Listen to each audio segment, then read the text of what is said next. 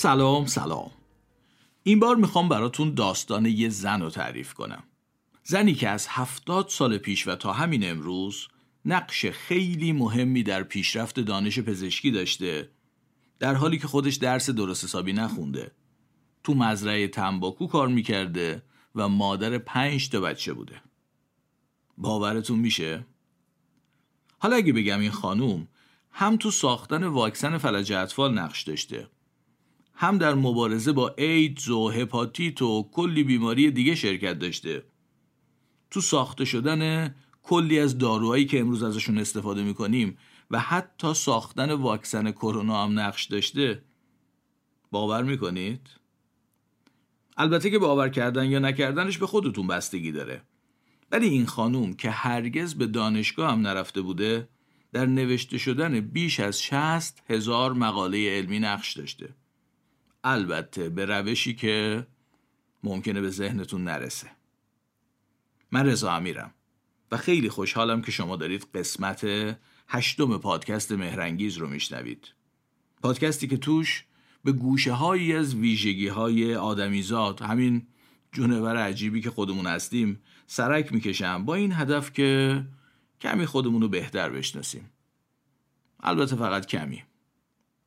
تو فصل اول این پادکست برای احترام به زن زندگی آزادی بیشتر به موضوعات مربوط به زنان می‌پردازم. موضوع این قسمت هم معلومه که در مورد یه زن خیلی مهمه. زنی که با یه روش غیر معمول نقش بسیار چشمگیری در پیشرفت دانش پزشکی داشته. ولی راستش این قسمت یه موضوع خیلی مهم دیگه هم داره. چیزی که یکی از مهمترین دقدقه های همه آدم است قطعا تا حالا بهش فکر کردید و فکر می‌کنید.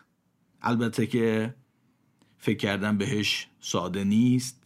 حرف زدن ازش سختترم هست. ولی به نظر من خوبه که بتونیم بهش فکر کنیم و ازش حرف بزنیم. مثل همیشه سعیمو می‌کنم که گوشه هایی از این موضوع خیلی مهم رو البته از دید زیستی بررسی کنم. اگه موافق باشید بریم سر اصل مطلب آماده اید؟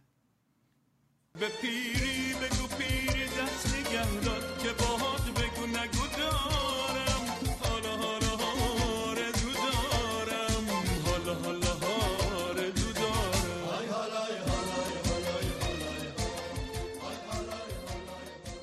بله حالا حالا ها آرزو دارم جونم براتون بگه ما یه عمو منصور داریم ایشون عموی مادرم هستن. متولد فروردین 1315 یعنی 86 متمایل به 87 البته 86 هفت ساله روپا ها روپا. اما منصور همیشه تعریف می‌کنه میگه ما که بچه بودیم می‌خواستم ما رو دعا کنن می‌گفتم پیرشی ما فکر می‌کردیم این خوبه دیگه پیر شدن چیز خوبیه. اما حالا می‌فهمم که نه بابا اونا خودشون هم نمی‌دونستن چی دارم میگن آخه پیرشی که دعا نیست. البته حرف امو منصور از یه نظرهای درسته اما بیشتر آدما راستش پیر شدن و به گزینه بعدی ترجیح میدن. گزینه بعدی هم که زود مردنه. گزینه دیگه ای هم وجود نداره. همینه که هست. یا با زود مرد یا با پیر شد. اما یه سوال خیلی اساسی وجود داره. اصلا چرا ما پیر میشیم؟ چی میشه که پیر میشیم؟ چرا نمیشه همیشه جوون بمونیم؟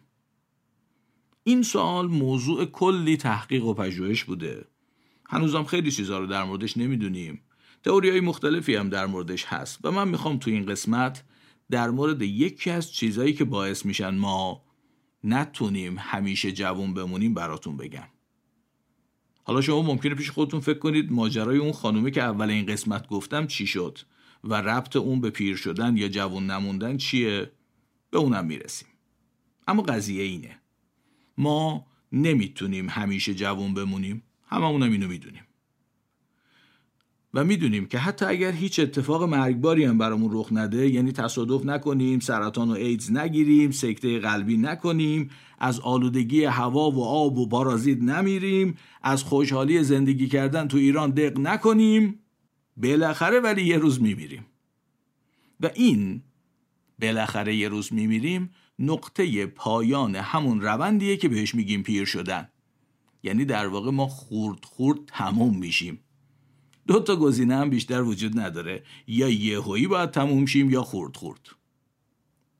مثل یه ماشینی که یه مقدار مشخصی بنزین داره در باکش هم جوش دادن دیگه نمیشه توش بنزین ریخت. این ماشین داره میره. اگه تصادف نکنه چپ نکنه نیفته تو دره بالاخره یه جایی بنزینش تموم میشه وای میسه. و واقعا هم می‌خوام براتون بگم که همین جوریه. یه چیزی تو ما هست که مدام داره مصرف میشه. البته با بنزین فرق داره ولی یه جورایی شبیه همین مثالیه که گفتم. ماشینی با مقدار مشخصی بنزین که بالاخره تموم خواهد شد. اگه یادتون باشه تو قسمت های قبلی در مورد ژنا و کروموزوما یه مقدار کمی صحبت کردم. گفتم هر کروموزوم یه نخ خیلی ریزه یه ساختار رشته و ژنا هم روی این کروموزوما قرار دارن. البته به این ترتیب که ژنا بخش هایی از این ساختار رشته که بهش میگیم کروموزوم هستن. خیلی حالا نمی‌خوام وارد این موضوع بشم ربطی به بحث الانمون نداره. اما بالاخره معلومه دیگه کروموزوم خیلی مهمن. یه چیزی که دوست دارم به حرفای قبلیم در مورد کروموزوم اضافه کنم اینه.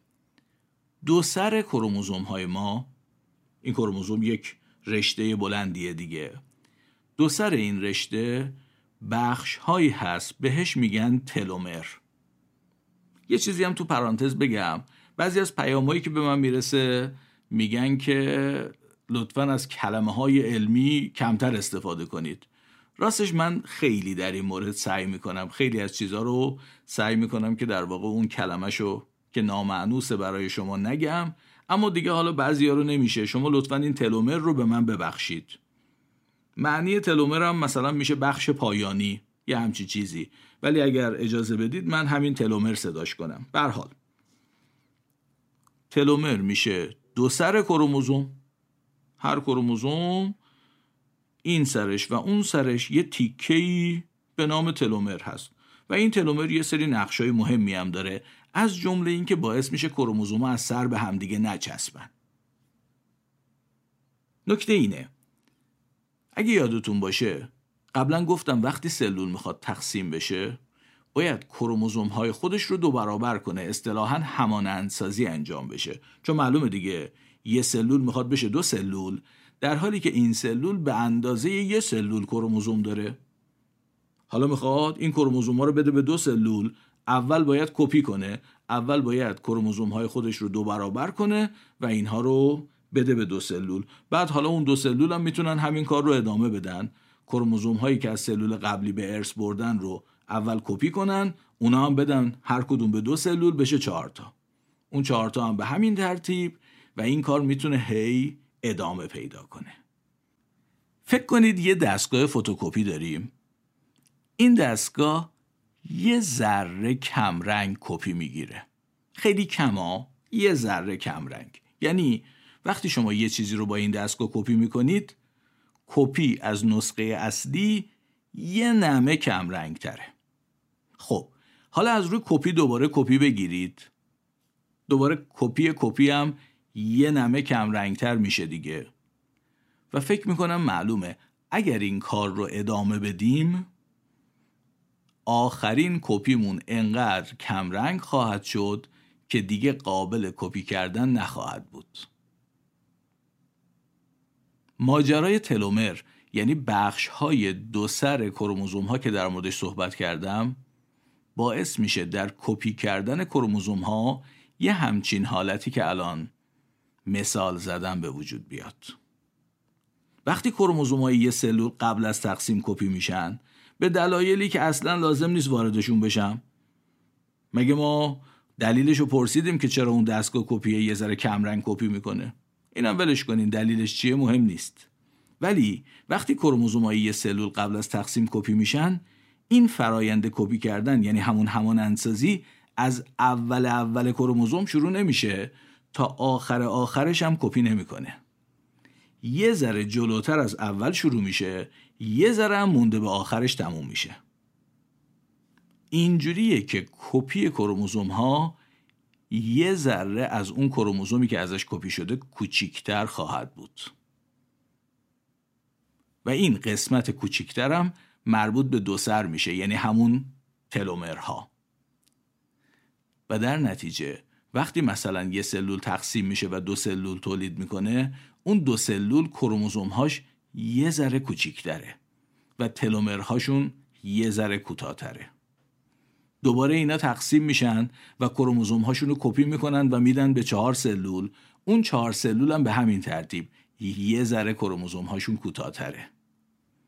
و اینجوریه که دقیقا مثل مثال فتوکپی که براتون گفتم کروموزوم های ما در هر تقسیم یه ذره کوتاهتر میشن دوباره کوتاهتر دوباره کوتاهتر البته نگران نباشین کروموزومه تموم نمیشه. شاید الان تو ذهنتون با این حرفی که من زدم اینجوری تصور کردید که رفته رفته کروموزوم قرار تموم شه. نه همون تلومرا انقدر کوتاه میشن که مثل اون کپیه که انقدر کمرنگ شد دیگه نمی‌شد ازش کپی گرفت اینها هم دیگه قابل کپی کردن نخواهند بود.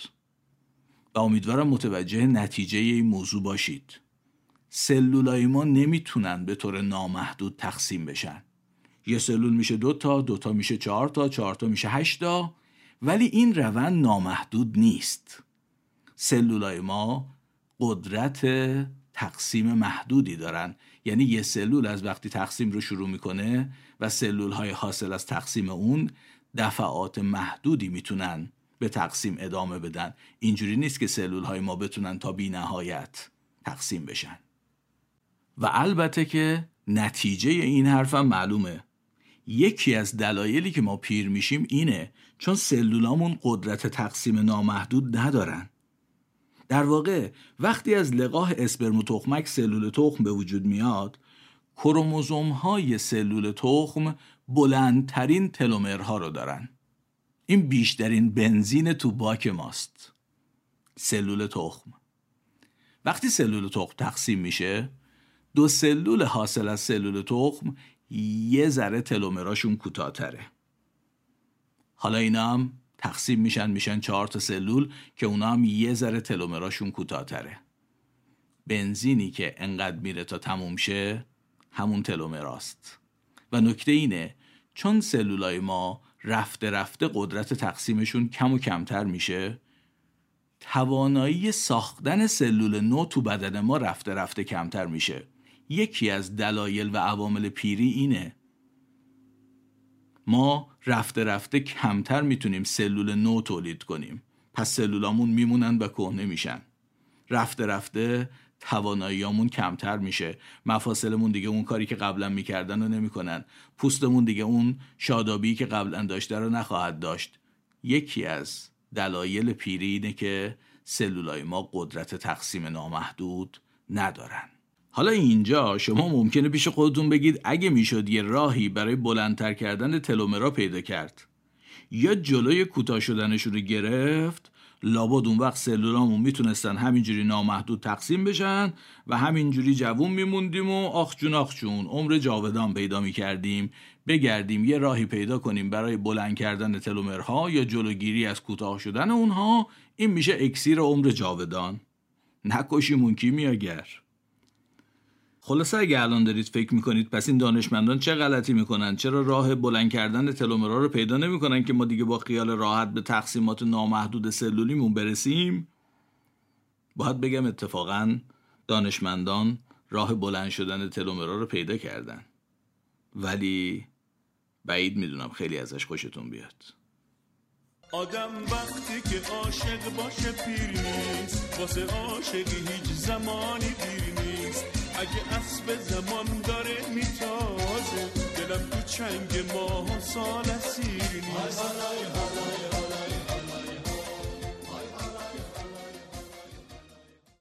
سال 1951 میلادی. خانم هنریتا لکس. یه خانم آمریکایی آفریقایی تبار 31 ساله در بیمارستان جانز هاپکینز برای سرطان دهانه رحم تحت درمان بود. ولی متاسفانه بیماری خیلی پیشرفت کرده بود. به تمام بدنش بعدا معلوم شد که متاستاز داده بوده بیماری و درمان عملا بیفایده بوده. خیلی زود سرطان این خانم سی یک ساله رو که مادر پنج فرزند بود از پادر آورد. حالا شما ممکنه اولش که اسم این خانم آوردم. فکر کرده باشید که ایشون همون خانومیه که اول این قسمت گفتم. بعد که گفتم مرد ممکنه فکر کرده باشید که اشتباه کردید ولی اشتباه نکردید. خانم هنریتا لکس سی و یک ساله آمریکایی آفریقایی تبار مادر پنج فرزند که در سی و یک سالگی بر اثر سرطان دهانه رحم مرد همون زنیه که اول این قسمت گفتم. و این خانوم در تمام اون پژوهش هایی که گفتم و بسیاری آزمایش ها و دستاوردهای پزشکی دیگه نقش داشته البته بعد از مرگش. ماجرا از این قراره که یک پزشکی در مدت درمان این خانوم از سلول های سرطانی ایشون نمونه برداری کرده. این کار اون موقع مرسوم بوده.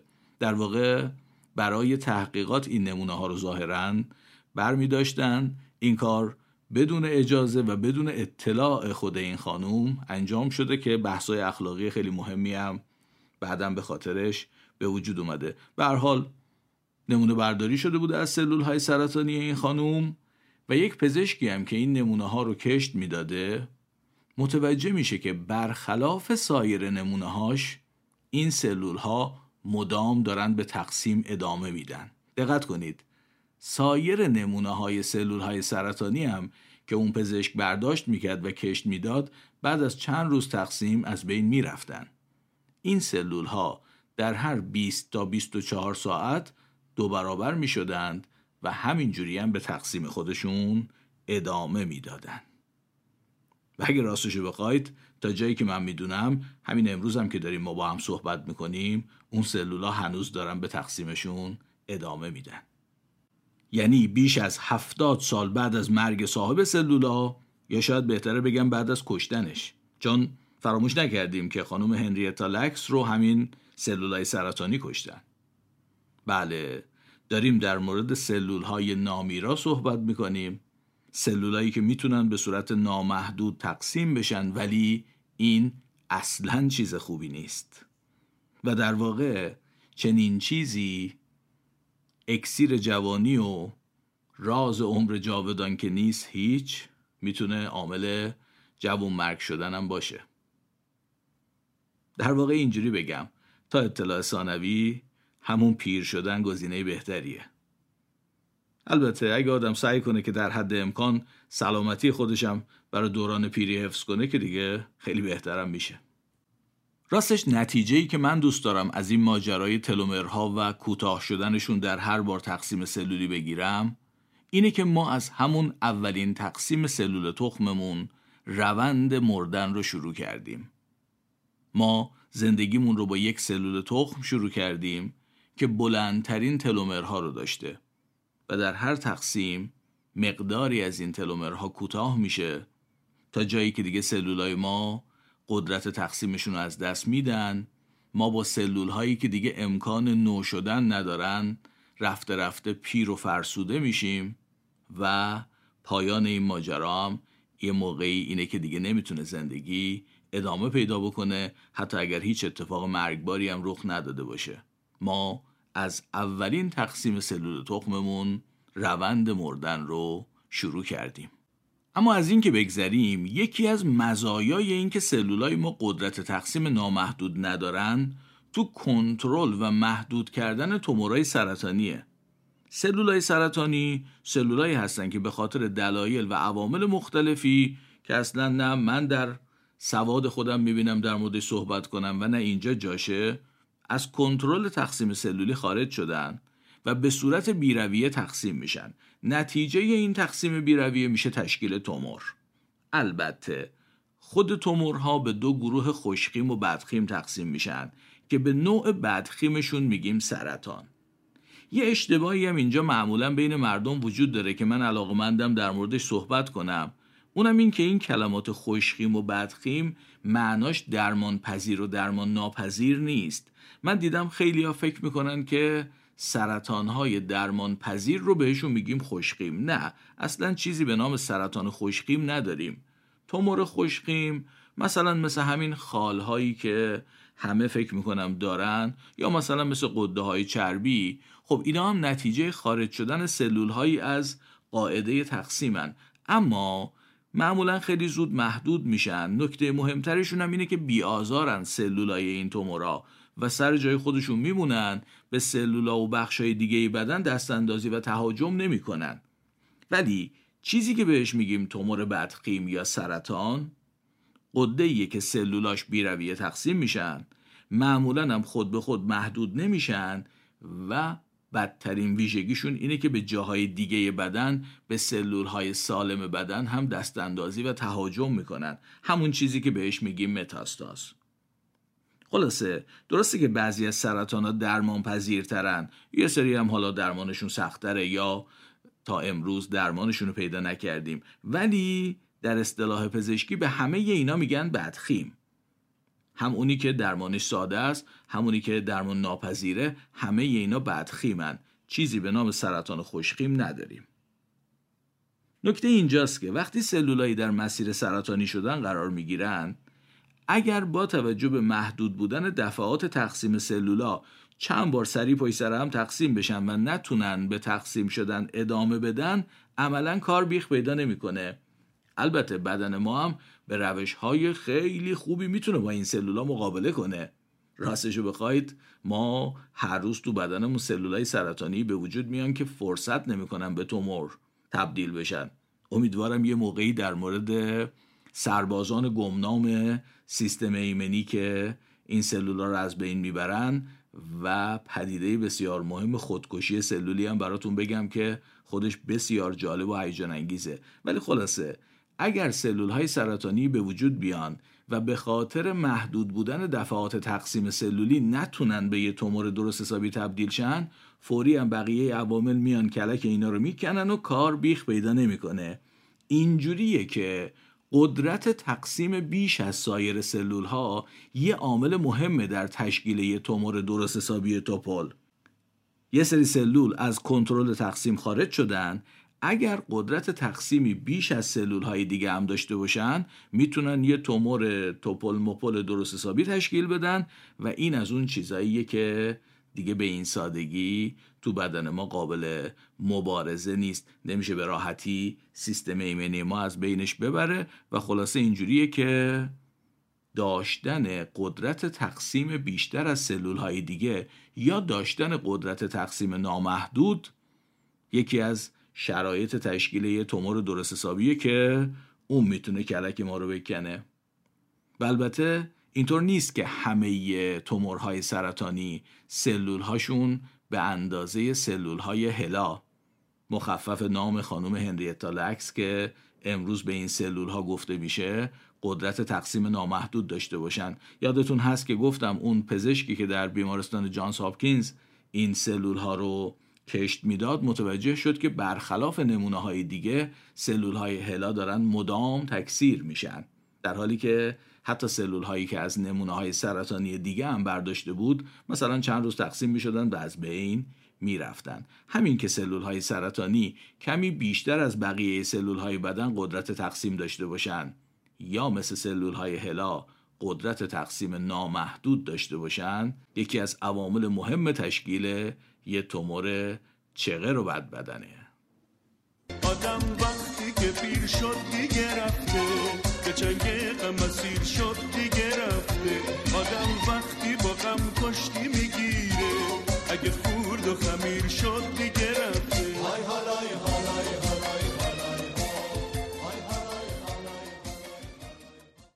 برگردیم به موضوع تلومرا. اگه یادتون باشه گفتم کروموزومای سلول تخم تلومرای بلندی دارن که با هر بار همان انسازی یه ذره کوتاه میشن و به سلولای بعدی می‌رسن.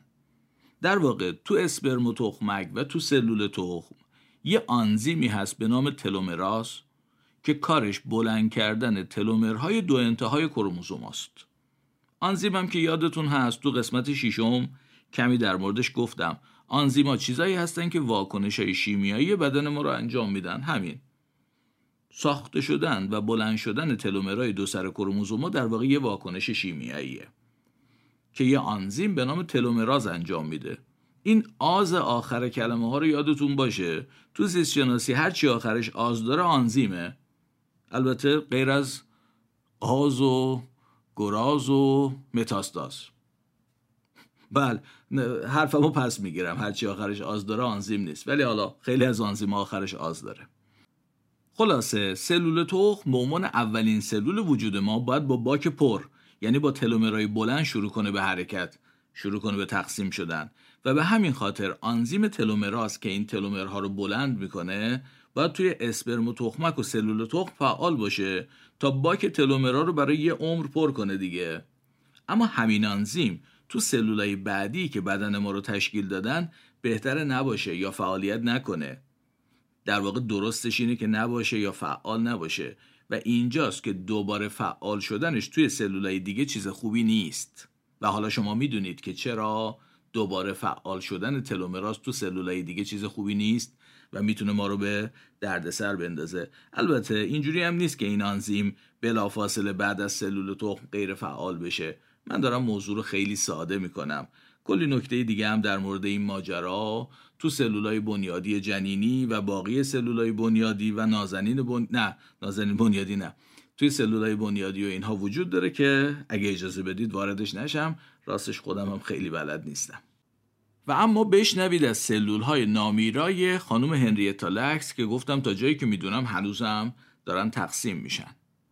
کمی بعد از مرگ این خانوم اون پزشکی که اینها رو کش داده بود این سلول ها رو کش داده بود و متوجه شد که اینها به طور نامحدود تقسیم میشن. به این نتیجه رسید که این سلولا برای انجام آزمایش های پزشکی مناسبند. دقت کنید که خیلی وقتا مثلا فرض کنید پژوهشگران می‌خوان یه داروی جدیدی رو آزمایش کنن و مطمئن نیستن که اثر این دارو بر سلول های بدن انسان چیه. و خب نمیشه اینم روی آدم زنده آزمایش کرد چون ما نمی‌دونیم ممکنه که اثرات بدی داشته باشه. یا مثلا فرض کنید می‌خوایم اثرات بیماریزایی یک عامل بیماریزا رو یه ویروس رو مثلا بررسی کنیم. خب نمی‌تونیم آدمای سالم رو به این ویروس مبتلا کنیم بعد ببینیم که تو سلولاشون چگونه عمل می‌کنه. ولی این که ما سلول هایی داشته باشیم اولا سلول آدم باشن. یعنی خب می‌دونید که خیلی از آزمایش ها رو ما تو حیوان های آزمایشگاهی انجام میدیم ولی اونا دقیقا مثل انسان نیستن. این که ما یه سری سلول داشته باشیم سلول انسان باشن و بتونیم به سادگی توشون داروی جدید آزمایش کنیم بفرستیمشون فضا در شرایط بیوزنی آزمایششون کنیم به ویروس مبتلاشون کنیم هزار تا کار باشون بکنیم. برای انجام پژوهش های پزشکی معلومه که خیلی چیز ارزشمندیه. از همون موقع یعنی از دهه پنجاه میلادی پژوهشگران سراسر دنیا دارن از سلول های هلا مخفف نام هنریتا لکس برای پژوهش های خودشون استفاده می‌کنن. فکر می‌کنم یکی از اولین کارهای مهمی هم که با استفاده از این سلولا انجام شده ساختن واکسن فلج اطفاله. پژوهشگری به نام جونا سالک و تیمش با استفاده از سلول های هلا تونستن اولین واکسن فلج اطفال رو بسازن در دهه 50 میلادی. بعد مثلا در دهه 60 میلادی تعدادی از این سلولا با موشک اسپوتنیک شوروی به مدار زمین فرستاده شد تا تاثیر شرایط بدون گرانش شرایط بیوزنی رو روی سلولای انسان آزمایش کنن. اتفاقا متوجه شدن که این سلولا تو شرایط بیوزنی سریعتر هم تقسیم میشن. یا مثلا در تهیه نقشه ژنتیکی آدمیزاد از این سلولا استفاده شده در بررسی اثر تشعشعات رادیواکتیو بر سلول های انسانی ازشون استفاده شده. خیلی کارا. پژوهش در مورد ویروس ایدز یا اچ بر روی این سلول انجام شده و حتی همونجوری که ابتدای این قسمت گفتم در ساختن واکسن کرونا هم از سلول های هلا استفاده شده. خلاصه امروز پژوهشگران کشورهای مختلف دنیا وقتی برای انجام یا آزمایش مثلا تست یه داروی جدید که به دلایلی نباید یا نمیشه روی آدمیزاد زنده انجامش داد یا روی حیوان آزمایشگاهی هم نمی‌خوان انجام بدن نیاز به سلول انسان دارن یه درخواست میفرستن به جانس هاپکینز و اونا هم براشون سلول هلا میفرستن. اگه کمی جستجو کنید تخمین های خیلی عجیبی هم وجود داره در مورد مثلا وزن مجموع سلول هایی که تا حالا از تقسیم سلول های این خانوم به وجود اومده که حالا برید خودتون ببینید خیلی اعداد مختلفی وجود داره. در مورد تعداد پژوهش هایی که با استفاده از سلول های این خانم تا حالا انجام شده داروهایی که امروز انسان ها استفاده می‌کنن و اولین بار روی سلول های هلا آزمایش شده. و البته اینم راستش من نتونستم به قطعیت برسم که آیا جانس هاپکینز بابت این سلول ها از پژوهشگران پول دریافت می‌کنه یا نه. تو سایت خودشون ادعا شده که اینطور نیست. توی سایت خودشون ادعا شده که این سلول ها جزء دارایی عمومی بشریتند و در نتیجه هر پژوهشگری که هر جای دنیا از این سلول ها بخواد استفاده کنه بابتشون مبلغی نمی‌پردازه. اما راستش اینو من مطمئن نیستم. می‌دونم که خانواده هنریتا لکس بارها بابت این موضوع شکایت هایی رو مطرح کردن. موضوعات اخلاقی خیلی زیادی در این زمینه مطرح بوده و هست.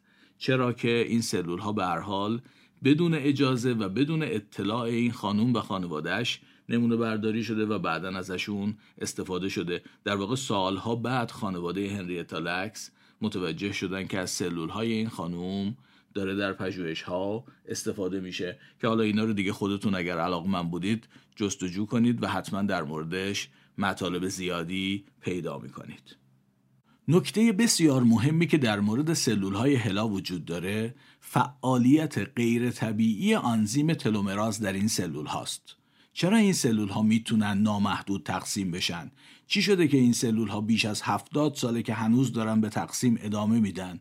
چون آنزیم تلومراز در این سلول ها به طور غیر طبیعی داره فعالیت می‌کنه و تلومرهای کروموزوم های این سلول ها رو مدام بلند می‌کنه. در واقع می‌بینید همون چیزی که محدودیتش باعث میشه ما نتونیم عمر جاودان داشته باشیم اگر خارج از روند و رویه‌ای که نظم زیستی تعیین کرده ما سعی کنیم این محدودیت رو از بین ببریم نه تنها باعث عمر جاودان نمیشه زودتر دخلمون رو میاره.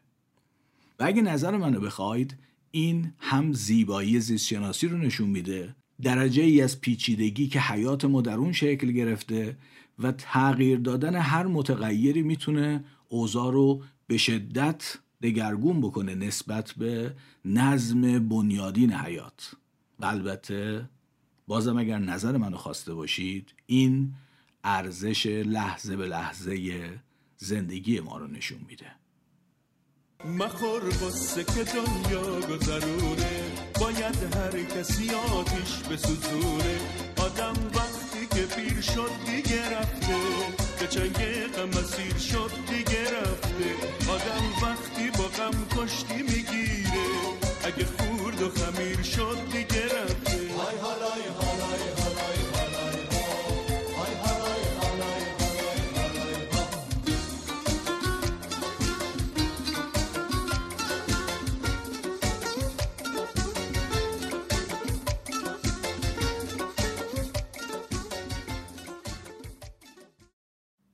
اگه تعجب کردید از این ترانه ای که برای این قسمت ازش استفاده کردم راستش باید بگم منم همینطور منم تعجب کردم و خودم نمی‌دونم که چی شد این کارو کردم.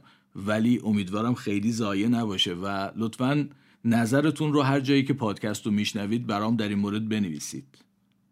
قبل از اینکه تموم کنم این قسمت رو می‌خوام خیلی کوتاه به یه موضوع جالب دیگه هم که در مورد تلومرها وجود داره اشاره کنم. یادتونه در قسمت چهارم از گوسفند دالی گفتم. فرایند شبیه سازی مکانیسمی که توش با استفاده از یک سلول تمایز یافته یک فرد دیگه میشه یک فردی که شبیه ژنتیکی او هست رو ساخت. گوسفند دالی با استفاده از سلول های پستان یک گوسفند دیگه به وجود اومد. در اونجا ماجراشو مفصل توضیح دادم که یا شنیدید یا به نظرم خوبه که بشنوید. ولی ماجرا اینه. دالی به اندازه ای که گوسفندای هم نژاد خودش عمر می‌کنند عمر نکرد. تقریبا نصف گوسفندای هم نژاد خودش زندگی کرد. و یه تئوری که در این مورد وجود داره اینه که وقتی یک گوسفند یا حالا انسان فرقی نمی‌کنه به طور طبیعی زندگیشو از سلول تخم شروع می‌کنه. در واقع انگار ذخیره تلومری کافی برای یک عمر طبیعی داره. چون سلول تخم تلومرهای بلندی دارن کروموزوم هاش بلندترین تلومرها رو دارن با باک پر شروع می‌کنه زندگی رو. ولی وقتی ما سلول پستانه یه گوسفندی رو که مثلا قبلش سه سال عمر کرده می‌گیریم و ازش استفاده می‌کنیم برای ساختن دالی این سلول ها چون از چندین تقسیم سلولی به وجود اومدن تلومراشون کوتاهتر از تلومرهای کروموزوم های سلول های تخمه. و در نتیجه یکی از تئوریایی که وجود داره اینه که وقتی ما با استفاده از سلول یه نفر شبیه ژنتیکی او رو می‌سازیم این شبیه ژنتیکی نخواهد تونست عمر طبیعی داشته باشه یا به اندازه‌ای که خود اون شخص می‌تونست زندگی کنه زندگی کنه. من در این مورد راستش خیلی مطمئن نیستم که چقدر این تئوری معتبر و موثقه اما به نظرم جالب اومد. و فکر می‌کنم برای شما هم جالب باشه. این یکی از مباحثیه که در مورد موضوع شبیه سازی یعنی شیوهی که گوسفند دالی ازش به وجود اومد مطرحه. به این ترتیب قسمت هشتم پادکست مهرنگیزم به پایان رسید. امیدوارم کار من در این پادکست براتون مفید باشه.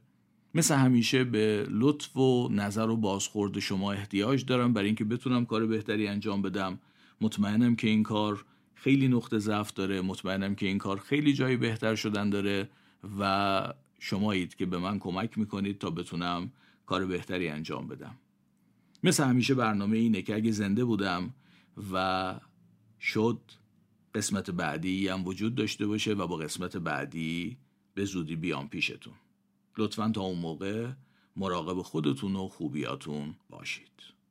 دوباره باز خواهم گشت در گلخانه ها را. باز خواهم کرد تمام آسمان را. آبی پرواز خواهم کرد. تو را در کوچه های کودکی آواز خواهم کرد. دوباره باز خواهم گشت. دوباره باز خواهم گشت تمام قفل ها را. باز خواهم کرد از آن جایی که ماندم ناتمام. آواز خواهم کرد.